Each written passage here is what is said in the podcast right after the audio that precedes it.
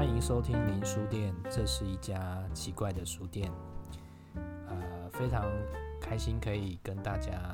在 podcast 上面呃分享林书店要介绍的书。那今天呢是林书店的第一集，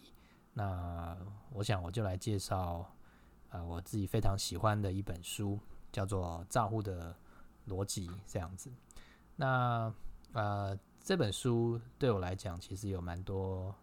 意思的，那一方面它是在我这几年反复看了好几次的一本书，那另外一方面呢，它也让我在这个在书写硕士论文的过程里面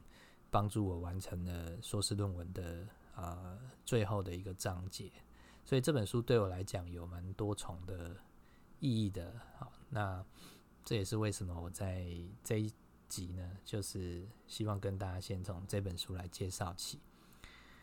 那虽然我这几年、呃、读了好几次这本书哦，那、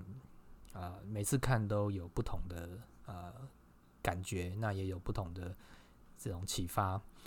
呃，我身旁的人可能也常听我讲到《照护的逻辑》这本书。那不过呢，像这个我的室友啊，那在昨天呢，他问我一个问题，说，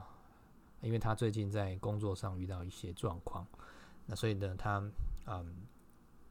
呃就做了一个决定，关于工作的决定。那他就问我说：“你觉得我这样的决定是正确的吗？”啊，那我就跟他说：“你这样就是使用了选择的逻辑，而没有使用照护的逻辑。”那他就这个满脸问号说，到底什么是照护的逻辑？所以我就想说，这个就算是身旁的人听了好几次我常有讲到照护逻辑，但有时候恐怕如果没有直接看这本书，有时候可能还是很难理解这本书或者照护逻辑到底在讲什么。那这就更触发我觉得应该要透过这一集来谈一下照护逻辑这本书。那这本书我喜欢的程度呢，基本上是说，呃，一方面呢，它也被我这个成为我刻在论文的名字、哦、就是在我的硕士论文的标题上面也有“照护的逻辑”这四个字、哦、那所以我觉得这本书，呃，对我来讲是非常有感情的。那这也是我在介绍书的时候会希望呈现的，就是说。呃，这个书好或不好是一回事，但是这本书或者这些书可能都是跟我蛮有关关联或者蛮有关系的书这样子。那前面讲到说，呃，每一次读这本书都会有不同的感觉。那我记得这个，嗯，詹宏志先生在他在今年的这个舟山读书会，啊，他也提到，呃，我忘记是哪一个。作者作家讲的话，他说，呃 ，one can only 啊、uh, reread a book， 就是说我们只能一再的重读一本书，这样就是说每一次的阅读或者每一次的观看、啊、其实都可能是不同的事件，这样。那对我来讲，看照护逻辑就有非常类似的效果。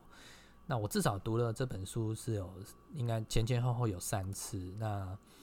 嗯，最近为了要想要录这一集节目，有再看了一次。不过这一次我并没有从头再看过，那大概就只有重新再看呃最前面的介绍跟这个导论这样子。那呃实际上我重新全部看过，大概有有三个时间点。第一个时间点大概是在二零一九年的嗯一月。那个时候应该是这本书刚出版，这本书的出版应该是二零一八年的接近年底的时候。那那个时候是我刚进入阳明的科技与社会研究所就读。那第一个学期我们要这个修这个呃导论课，就是啊、呃、关于科技与社会研究的导论课。那所以我们必须要去交一个期末报告啊。那那当时我其实非常苦恼啦，因为嗯。因为我自己的背景是跟医疗相关的，那但是呢，在科技与社会的整个导论里面，阅读的这个范围其实是非常广泛的，选读的文章啊，呃，那涉及的这种、嗯、这个理论或者方法其实蛮广的，所以要怎么样在期末报告能够呃找到一个跟自己比较有关联，然后又也许对未来的论文有这种呃用途的题目，其实是蛮伤脑筋的。那我当时呢就呃注意到这本书的出版了，就是《照护的逻辑》应该是在二零一八年年底出版哦。那因为这本书的这个翻译啊，还有里面啊、呃、书写导论的，其实都跟科技与社会这个社群是蛮相关的，所以很快的就会读到这本书的一些介绍，所以对它其实很感兴趣，也觉得这是一本非读不可的书、哦。那另一个方面是，呃，这个在导论课里面，在我们在读这些科技与社会研究的时候，就会发现这个作者啊、呃，就是《照护逻辑》的作者 Anne Marie Moore， 他的作品就非常的有意思、哦。那一方面，它是整个学期的课里面少数直接跟医疗相关的主题、哦。它的研究，我们当时选读的大概是它关于啊、呃，在比较这个呃动脉硬化的患者哦，他们接受手术哦，或者是不接受手术哦的一些比较，这是它比较早期的一个蛮有意思的研究。那当然那一篇研究对我来讲就相对是很可以呃理解或者是很可以进入的一篇文章，所以对这个作者就留下很深刻的影响、哦。那可是另一方面，他也是一个非常能这个写哲学或者是说写比较抽象概念的一个作者，那所以他在整个我们那学期的阅读的文本里面很特别，他既书写了这个离医疗现场很近，然后非常、呃、很写实的一些、呃、这种田野的笔记，那也书写了一些比较抽象的概念式的这种呃呃文章，所以就觉得这个呃作者很吸引人，然后很想再多了解他。那当然进一步是会觉得说，哎，这样的书写跟科技与社会研究的关联到底是如何，就觉得很有兴趣再进一步的去去看了哈。所以后来我就决定在那一堂课的期末呢，就以这本书当做一个呃书写的呃主题，那等于是写一个书评啦、啊。那后来我就写了一个呃题目叫做医疗实作中的多重逻辑评照护的逻辑。那当然那次大概是我第一次读这本书这样子，那那次的阅读里面其实就印象非常深刻。那那这本书其实呃它有一个非常重要的一个呃用意，就是说它在呃凸显整个照护的过程里面，其实并不是只有赋予、呃、病患选择就好了、哦、那他作者觉得说、呃、那个赋予病患选择这件事情叫做选择的逻辑、哦呃、The Logic of Choice、哦、那这当然、呃、有它的历史的渊源，就是说、呃、过去有一段时间病人是比较没办法自主做选择的，所以、呃、为了回应这样的这个、呃、状况呢、呃、有一个新的理想是要赋予患者做选择的权利，或者让他们自主、哦、可是、呃、这样的照护方式、哦、让他们自己选择会产生什么后果、哦、其实、呃、是需要好好的在检视的。所以其实大家如果、呃、想要初步了解呃，这是在指什么？其实很很快，你可以看一下这本书的前面，作者讲了三个小小的故事。那这三个小小故事都非常有意思，也可以触发很多的这个想法。其中那个三个例子里面，你大概就可以体会到说，为什么作者会对选择的逻辑有一些这个意见啊，或者有一些维持这样子哈。那那三个故事里面，我当然觉得最有印象的应该是他自己的例子哈。他就提到说，他这个怀孕之后去这个做产检哦。那当然她怀孕的时候可能已经是比较年纪比较大了，所以呃她必须做这个应该是羊膜穿刺了哈。那当然她有点紧张了，她也提到说她做这个检查的时候是有点紧张哦。那也也出于她是一个人类学者，所以她这个在检受检查的时候呢，就试图跟这个检察员呢这个攀谈一下哦。那呃，但是呢，这个呃，他就跟这个做检查的这个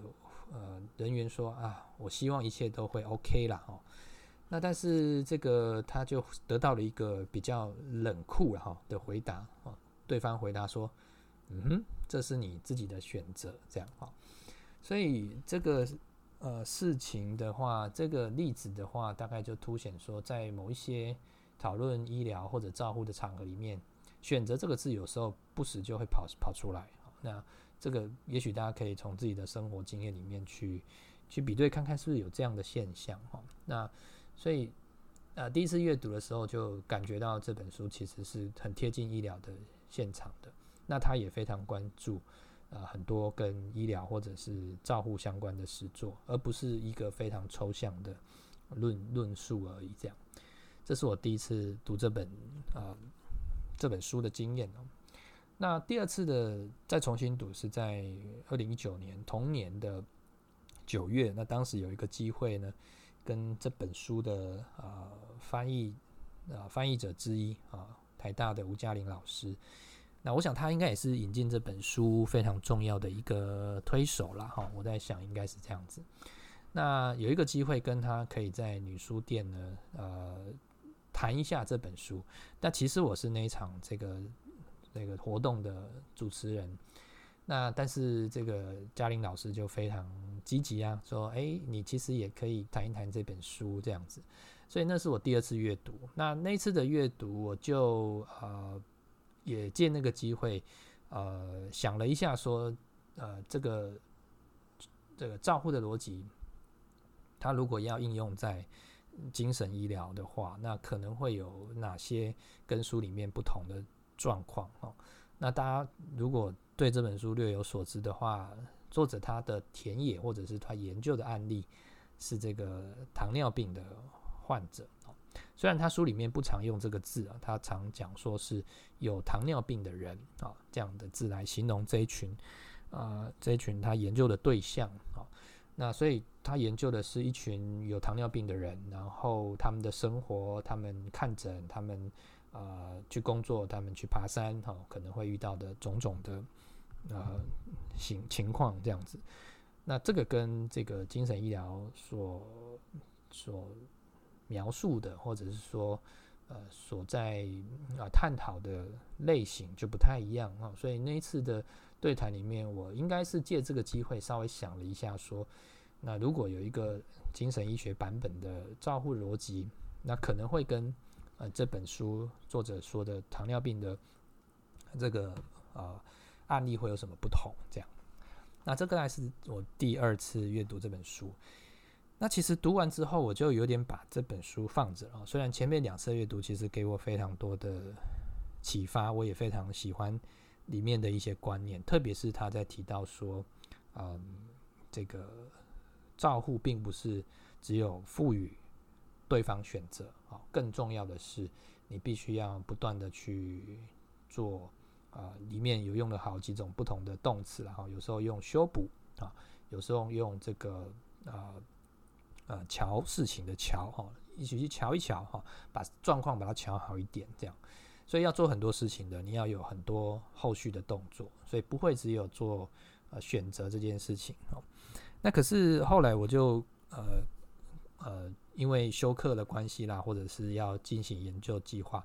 就、呃、没有再多想到这本书。那一直到我的研究进行到可能中后段了，那开始在书写这个论文的时候，那开始想到说我可能需要一个比较呃层次再高一点点的概念来描述我的案例。那我的案例是在研究访谈这个 A D H D 注意力不足过动症的孩童，他们的家长带这些孩子去做另类疗法的经验。那可是我可能需要一个更呃，可以把这些家长他们的行动都能够描述的出来，可以把它纳进来的一个视野或者是一个概念这样子。那当时一直没有想到很好的的这个概念。好，那有一次在社会学年会的报告，有这个应该是评论的是梁立芳老师，那他这个就建议我说，哎，你可以，哎，他他指的是说，哎，其实这些家长做的也许是像某种工作啊，哈，就是呃，或者他并没有谈到照顾，但是他让我想到说，哎，也许我可以看看，哎，是不是可以用其他的概念来看待我的研究对象。然后呢，就在那个学期，也就是去年的年底，我修了这个呃，我们研究所上郭文华老师的一堂课，叫《当代医疗与社会》。那在那门课里面，那个文华老师又再一次的选读了这个照护的逻辑。那对我来讲，就是已经是第第三次去遇到这本书了。所以当我再遇到他的时候，呃，那时候对我来讲就已经有一个新的想法，就觉得说，呃，既然这个作者 Moore 他其实在书里面，他一直是抱持非常开放，然后非常鼓励大家来一起来试看看用照护的逻辑来看待自己的生活或者自己的研究案例嘛，哈。那所以我就觉得说，诶，也许我也可以来试试看哈，把这个照护的逻辑是不是能够用在我的案例里面。那所以在那个学期呢，呃的期末报告，呃，就我就尝试用这个照护的概念，哦，特别是用这个照护的逻辑来看我的研究对象他们的行动，哦，诶，结果发现，诶，好像还算是可以用得上，或者是说好像可以跟这个呃糖尿病的个案、呃、案例可以做一些对话或者对照。所以嗯，在那一个学期是我第三次阅读，然后写了一个期末报告，那那一个期末报告也成为我的论文的、哎、最后一个章节，在结论前的最后一个章节。那我在那个报告的时候想到了这个四个字来形容、呃、我的这个访谈的对象或者是我的研究的族群、哦、就是一试再试这样、哦、那, 那因为我发现说这个家长们其实为了让孩子的状况能够有改变、哦、不管是变好变坏，我想就是要希望他们有改变，他们总是会一试再试这样、哦、不管是是一样的或者是不同的，总之他们就是在 try、哦、那所以我就觉得一试再试这个概念其实是还蛮啊蛮可以用来呃描述这些人的行动。那那我就想到这本书，然后重新再去翻了一次，哎，发现说确实这本书在可能我也因为看了几次这本书，所以不知不觉的也有在脑海里面有一次再是这个概念、啊、那重新再看就发现说，其实这本书确实就是讲了很多很多次一次再是的、呃、重要性，就是说你必须要、呃、并不是做了一个决定就结束了、啊、那生病或者是照护它也不是一个一劳永逸的、呃、事情，不是你做完一个决定就可以这个高枕无忧、哦、你必须一再的去调整，一再的去、呃、修补、哦、那这个修补，这个Moore他常用的字就是 tinkering、哦、那修修补补、哦、稍微做一点这个、呃、微调这样子。所以呃，我是觉得非常的呃有意思啊，就是说呃，我也借用了这个照护的逻辑用在呃我的硕士论文里面。那对我自己来讲也觉得呃这个概念其实啊、呃、也非常吸引我，因为呃过去我也很少用这样的概念来想啊、呃、临床或者是来想自己的生活这样。好，所以呃这大概是我跟这本书有一个我觉得是蛮深刻的渊源啊，所以我的硕士论文里面就有了照护逻辑这四个字。那接下来我想就可以呃对这个这本书做一点介绍，或者我所知道的一些有趣的事情。那首先我觉得这本书的作者 Anne Marie Moore 是非常有他个人的特色的。那他是一个荷兰的人类学家。那虽然是人类学家，不过呃，我如果印象没有记错，他其实在大学的时候是受过医学的训练的，那同时他也有哲学的背景。那他在另外一本著作呃 The Body Multiple， 这本应该还没有中没有中文版，不过在英文版里面他有写到说他最啊，因为 The Body Multiple 这本书就是我们刚有提到说在书写这个呃动脉硬化的患者哈、哦，那他就是说他的深动脉硬化这件事情其实有好几个可能的版本呢、啊。哦、那有可能对患者来讲有他们的一种版本，那对在开刀房处理这个血管硬化的这个这个外科医师又有另外一个版本，所以这本书是非常关注身体的、哦、那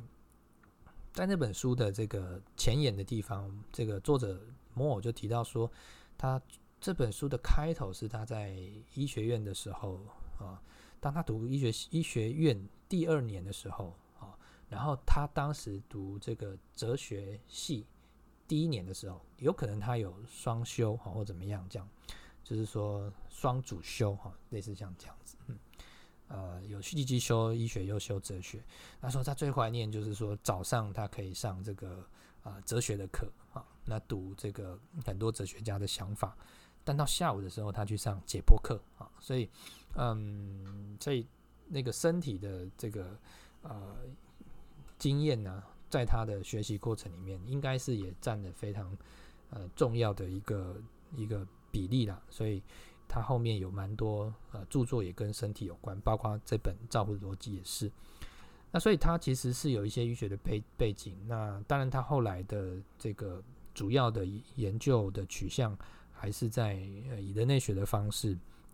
那探讨包括身体啦、哦、那包括这本书的这个糖尿病患啦、啊哦、然后近期他的研究是跟、呃、食物或者吃是有关的这样子，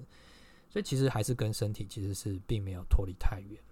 那他呃他的写作的风格有蛮有趣的地方是在于说，他其实是蛮会使用啊、呃、自己的语言的，也就是说他不太喜欢直接引用啊、呃，已经大家很熟知的话来讲一件事情，他有时候会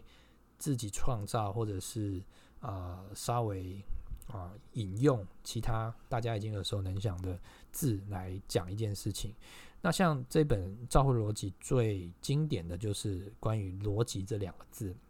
也就是说，一般我们想到逻辑的时候，大概都只会想到呃是。所谓的、呃、事情跟事情之间的这种因果关系啦，或者是说它有一个、呃、秩序啦等等这样的事情。那但是他说他并不是要、呃、讲这样的事情、哦、可是他要用逻辑，他意思是说这些他所要描述的事情之间是有一个关联的、哦、虽然不像一般我们在讲逻辑是那么绝对的关联，可是呢他想要谈这个在照护的这个啊，或者是在照护的场景里面是有某种这种连结存在的哈。那所以很有意思的是，他的有时候有一些用字都有他自己的、呃、意思，或者有他的风格。那他行文的方式也经常会顾及到、呃、读者、哦、他蛮喜欢跟读者做一些很直接的对话，所以在读他的书的时候，有时候会觉得他好像就就坐在你对面，跟你跟你谈这本书这样子。哦，那呃，像这本书来讲，它其实也尽可能用比较呃一般人可以看懂的哦这种、呃、文字来书写哦。那它也非常强调书写跟呃把一种事情讲清楚这件事情啊、哦，所以嗯，对他来讲，我觉得呃。把一个他想要推广的风格或者是逻辑、哦、那他书里面提到说，这个逻辑也就是一种风格，所以照护的逻辑也就是照护的风格、哦、所以他希望用书写或者把或者是用呃叙事的方式、哦、把一个他觉得很重要的事情把它说出来、哦、甚至他书里面有写到要大声的说出来这样子、哦、所以看他的书就会有某种被、呃、感染的感觉，就是你可以感受到他要呃尽全力的，或者是尽可能的把一件事情讲得清楚，而且把它呃推广给更多人知道、哦、所以这是他这个作者的一个蛮有趣的风格这样子、哦、那他的风格还展现在另外一个地方，就是说其实他是一个我觉得是某方面讲起来好像也蛮这个调皮的啦、哦、就是说这本书呢其实他有提到说他是呃、诞生于这个荷兰的、呃、有一个研究的计划、哦、那这个研究计划呢是想要探讨说怎么样可以让患者有更多的选择、哦、所以这个研究计划本身、呃、是要探讨说怎么样可以让患者的选择可以再更多一点点这样子。可是呢我们刚刚有提到说显然、嗯、这个Moore本身是并不想提倡，或者他不觉得只是给患者越多选择照护的品质就会越好，所以呢他也蛮有趣的，就是他他在这个研究计划之下呢、呃、去提了一个、啊、另外的题目，就是说就是这本书的主题，就是说如果呢我们不要这么重视选择的话，那么照护可能会是什么样子、啊、所以可以说他有点反骨了、啊、就是说这个他用一种、呃、反过来的方式去去探讨选择这件事情。所以讲了这么多次选择，就代表说其实这本书我们要看这本书，其实某种程度来讲要体会他所说的照护的逻辑，同时就是在体会他的另外一面叫做选择的逻辑。那选择的逻辑呢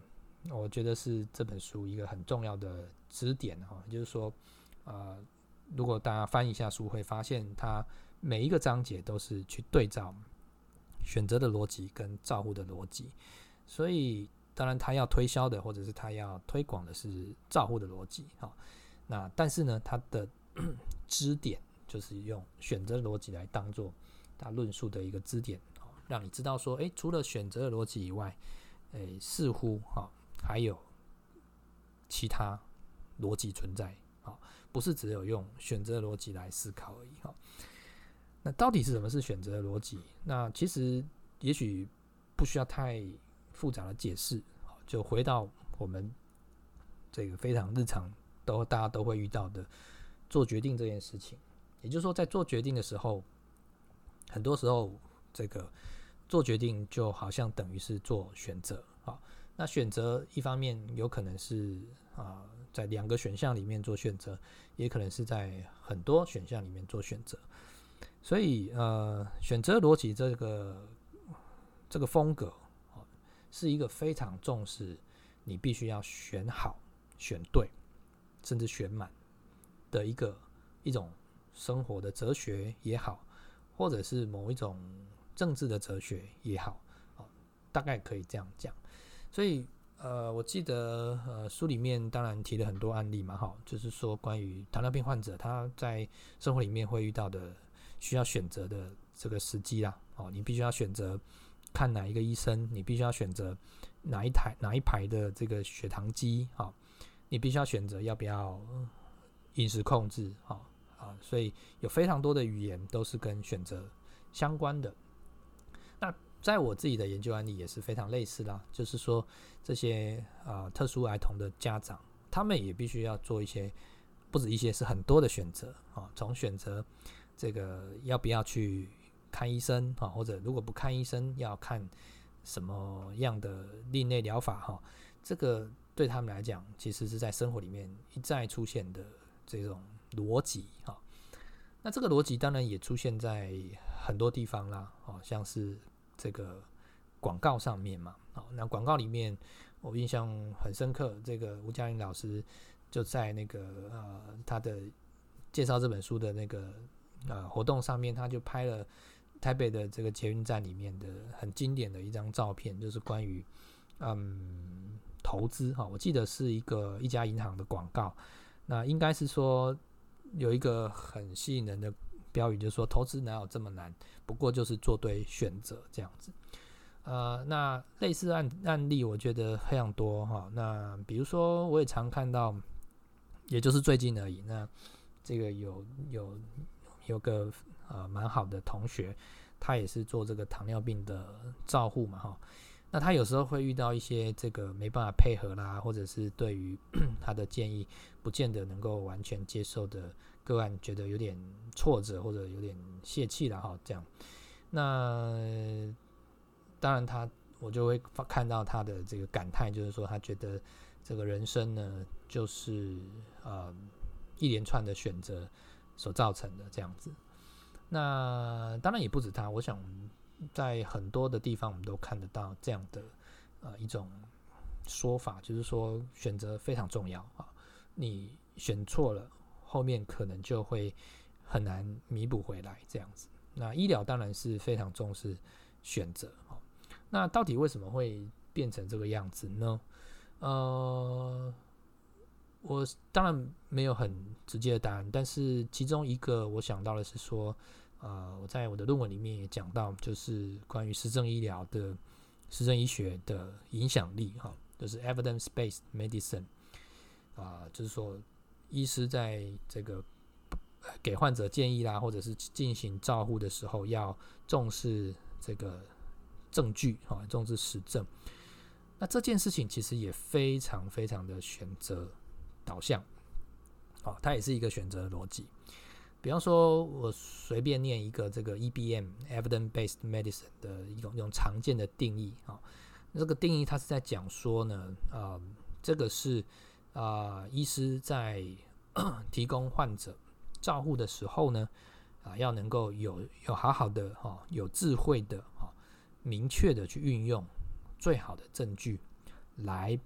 这个做决定，所以其实他还是非常非常关注做决定这个过程，那甚至不只不是过程，而是那个当下，就是说你必须做最好的或者最对的决定这样子。那这件事情当然有它的好处啦，就是说它可以，呃、比如说在实证医学，呃也许它可以真的促进我们做到所谓的对的选择。那可是既然有对的选择，就也会有错的选择了。既然有对，就会有有错的版本。那有错的版本就会引来很多的呃纠结，或者是很多的后悔。那我觉得这个是在呃这本书里面关于选择逻辑，呃可以很明显看到，当我们用选择的逻辑来看事情来想事情的时候，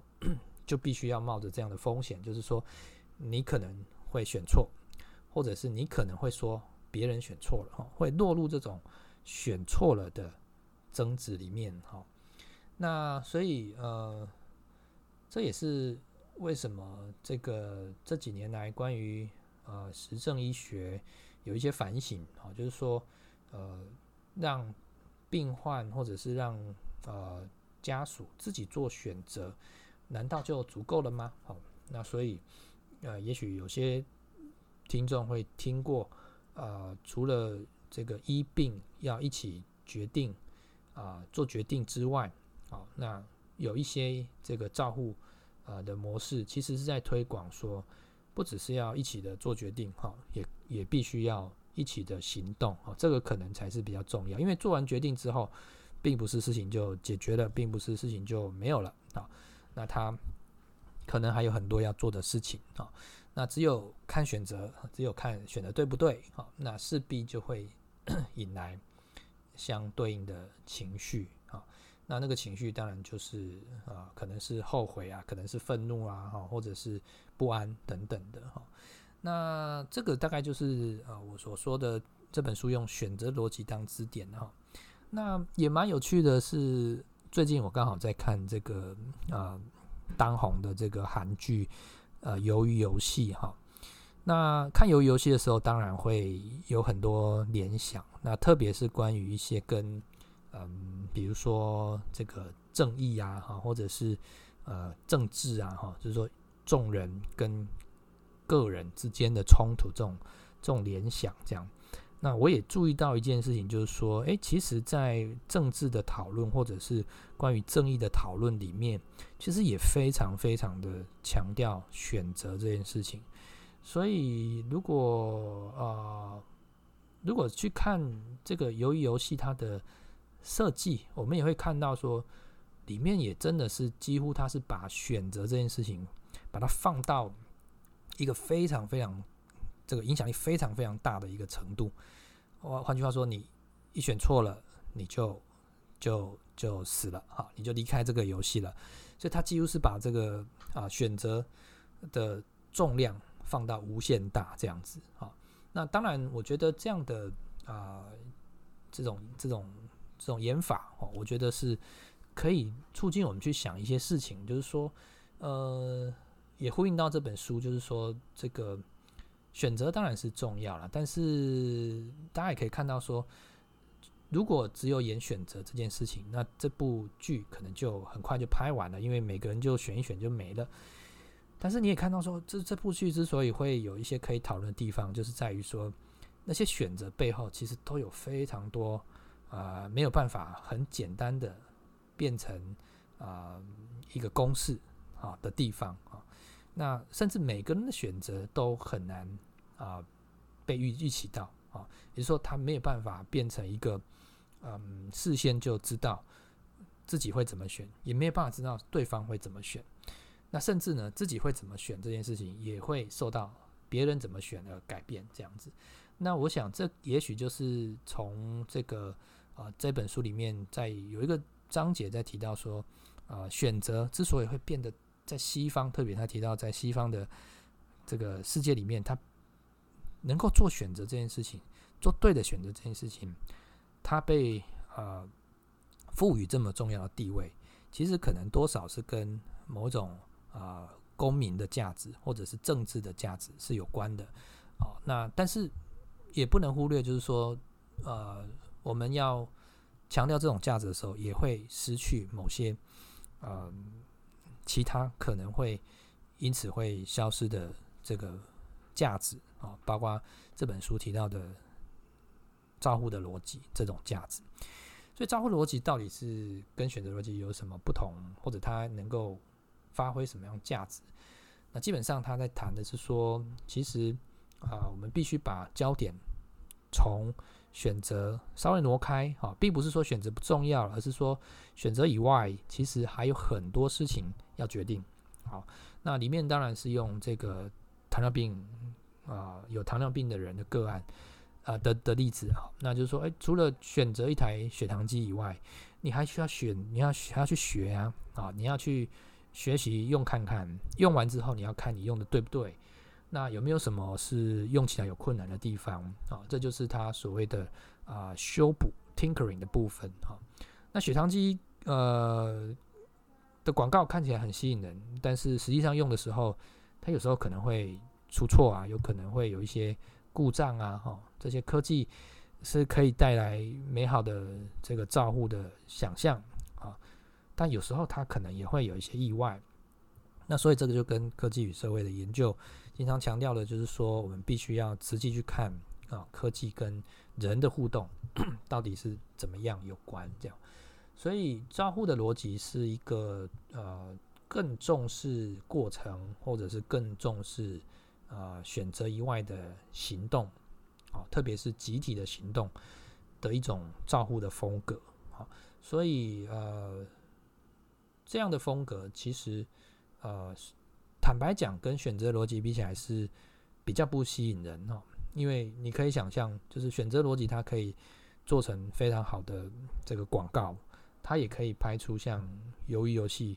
这种令人扣人心弦、哦、让, 让人觉得说你只要做错一个决定你就死了，你就没有下一关了这种感觉。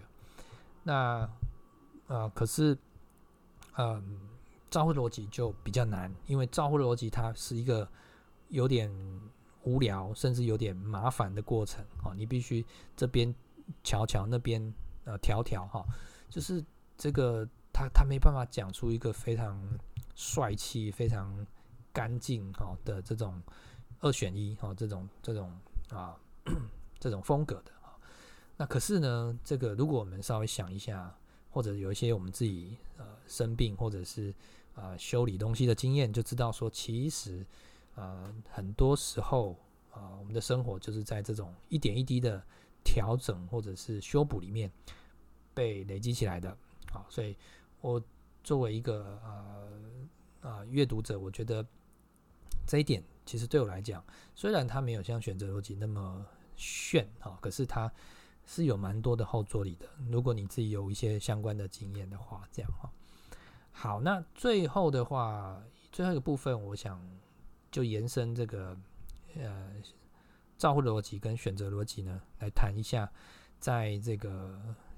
疫情之下我们可以有的一些想象、哦、那当然在疫情期间呃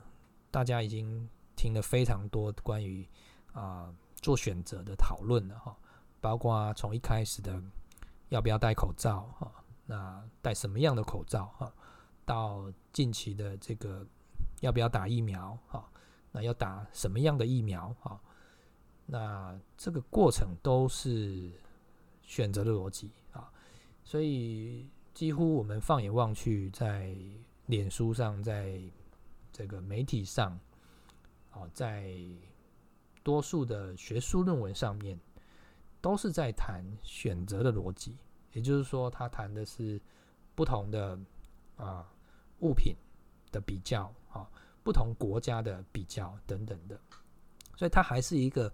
关于选择的情境、哦、那比如说像疫苗这件事情就会延伸出一个，就是说那之所以会大家这么纠结，其实也跟这个 Moore 所在谈的选择逻辑有关，就是我们害怕我们没有选到最好的，或者我们还害怕会错过那个真正属于我们的选择，所以害怕错过，害怕做错选择，其实是弥漫在我们目前，当然也不只是目前，只不过在疫情之下是更明显的一种风风啊，气氛哈、啊，就是说